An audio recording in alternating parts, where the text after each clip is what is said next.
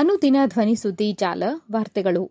ಓದುತ್ತಿರುವವರು ವಾಣಿಶ್ರೀ ಕುಲಕರ್ಣಿ. ನವೆಂಬರ್ ಇಪ್ಪತ್ನಾಲ್ಕು, ಶುಕ್ರವಾರದ ಬೆಳಗಿನ ವಾರ್ತೆಗಳು. ಉತ್ತರ ಕಾಶಿ ಸುರಂಗ ಕುಸಿತ, ರಕ್ಷಣಾ ಕಾರ್ಯಾಚರಣೆ ಮತ್ತೆ ಸ್ಥಗಿತ. ಬರ ಪರಿಹಾರ ಬಿಡುಗಡೆಗೆ ರಾಜ್ಯ ಸರ್ಕಾರದಿಂದ ಒತ್ತಡ. ನೀಟ್ ಯುಜಿ, ಅರ್ಹತಾ ಮಾನದಂಡದಲ್ಲಿ ಮಾರ್ಪಾಡು. ನೂರು ಕೋಟಿ ಮೊತ್ತದ ಪೋಂಜಿ ಹಗರಣ, ನಟ ಪ್ರಕಾಶ್ ರಾಜ್ಗೆ ಇಡಿ ಸಮನ್ಸ್. ರಾಜಕೀಯ ಅಸ್ತಿತ್ವಕ್ಕಾಗಿ ಜಾತಿ ಗಣತಿ ಬಗ್ಗೆ ಟೀಕೆ, ಮುಖ್ಯಮಂತ್ರಿ. ಈಗ ವಾರ್ತೆಗಳ ವಿವರ. ಉತ್ತರ ಕಾಶಿ ಸುರಂಗ ಕುಸಿತ ರಕ್ಷಣಾ ಕಾರ್ಯಾಚರಣೆ ಮತ್ತೆ ಸ್ಥಗಿತ. ಸಿಲ್ಕಿಯರ ಸುರಂಗದಲ್ಲಿ ಸಿಲುಕಿಕೊಂಡಿರುವ ನಲವತ್ತೊಂದು ಕಾರ್ಮಿಕರ ರಕ್ಷಣೆಗೆ ನಡೆಯುತ್ತಿರುವ ಕಾರ್ಯಾಚರಣೆ ಗುರುವಾರ ನಿರ್ಣಾಯಕ ಘಟ್ಟ ತಲುಪಿತ್ತು. ಆದರೆ ಕೊರೆಯುವ ಯಂತ್ರವನ್ನು ಇರಿಸುವ ಜಾಗದಲ್ಲಿ ರಾತ್ರಿಯ ವೇಳೆಗೆ ಬಿರುಕು ಉಂಟಾದ ಕಾರಣದಿಂದಾಗಿ ಇಡೀ ಕಾರ್ಯಾಚರಣೆ ಸ್ಥಗಿತಗೊಳಿಸಬೇಕಾಯಿತು.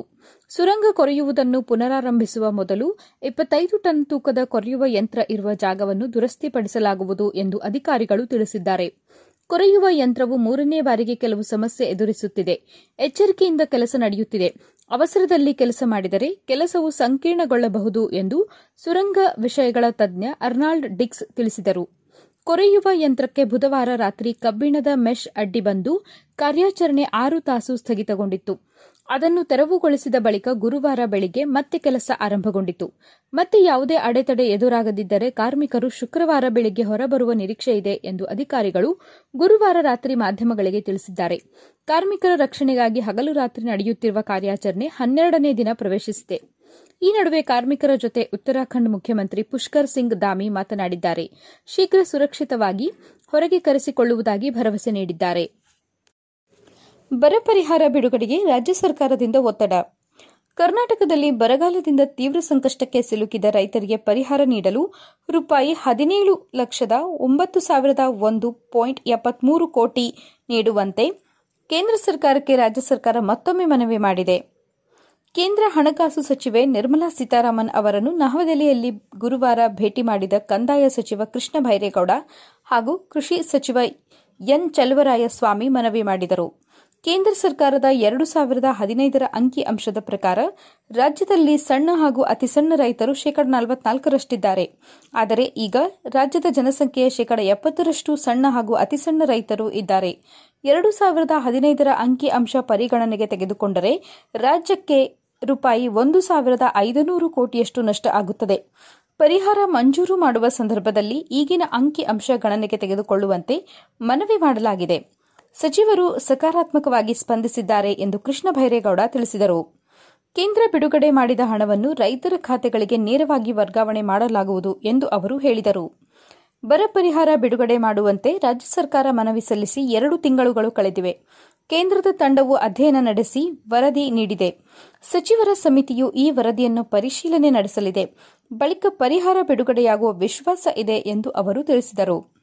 ಚಲುವರಾಯಸ್ವಾಮಿ ಮಾತನಾಡಿ, ರೈತರ ಬೆಳೆ ವಿಮೆ ಹಣ ಬಿಡುಗಡೆ ಮಾಡಲು ವಿಮಾ ಕಂಪನಿಗಳು ತಡ ಮಾಡುತ್ತಿವೆ. ಇದರಿಂದ ರೈತರು ಸಂಕಷ್ಟಕ್ಕೆ ಸಿಲುಕಿದ್ದಾರೆ. ಹಣ ಬಿಡುಗಡೆ ಮಾಡುವಂತೆ ಕೇಂದ್ರ ಸಚಿವರಿಗೆ ಮನವಿ ಮಾಡಲಾಗಿದೆ. ಈ ಬಗ್ಗೆ ಸೂಚನೆ ನೀಡುವುದಾಗಿ ಸಚಿವರು ಭರವಸೆ ನೀಡಿದ್ದಾರೆ ಎಂದರು.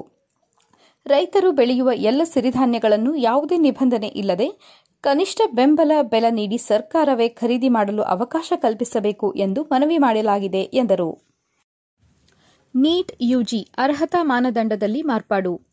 ಮಾನ್ಯತೆ ಪಡೆದ ಮಂಡಳಿಗಳಿಂದ ದ್ವಿತೀಯ ಪಿಯು ಅಥವಾ ಹನ್ನೆರಡನೇ ತರಗತಿ ಉತ್ತೀರ್ಣರಾದ ಬಳಿಕ ಹೆಚ್ಚುವರಿ ವಿಷಯವಾಗಿ ಇಂಗ್ಲಿಷ್ ಜೊತೆಗೆ ಭೌತವಿಜ್ಞಾನ, ರಸಾಯನ ವಿಜ್ಞಾನ, ಜೀವವಿಜ್ಞಾನ ಅಥವಾ ಜೈವಿಕ ತಂತ್ರಜ್ಞಾನ ವಿಷಯಗಳನ್ನು ಅಧ್ಯಯನ ಮಾಡಿ ಪಾಸಾಗಿರುವ ವಿದ್ಯಾರ್ಥಿಗಳು ವೈದ್ಯಕೀಯ ಪ್ರವೇಶ ಪರೀಕ್ಷೆಯಾದ ನೀಟ್ ಯುಜಿ ಬರೆಯಲು ಅರ್ಹತೆ ಪಡೆದಿದ್ದಾರೆ.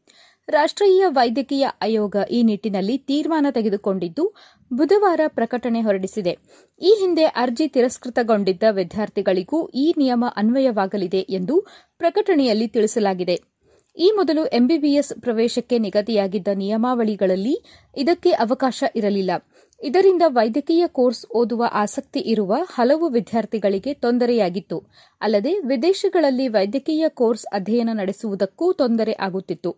ಇದರಿಂದ ಹಲವು ವಿದ್ಯಾರ್ಥಿಗಳು ಕೋರ್ಟ್ ಮೆಟ್ಟಿಲು ಹತ್ತಿದ್ದರು.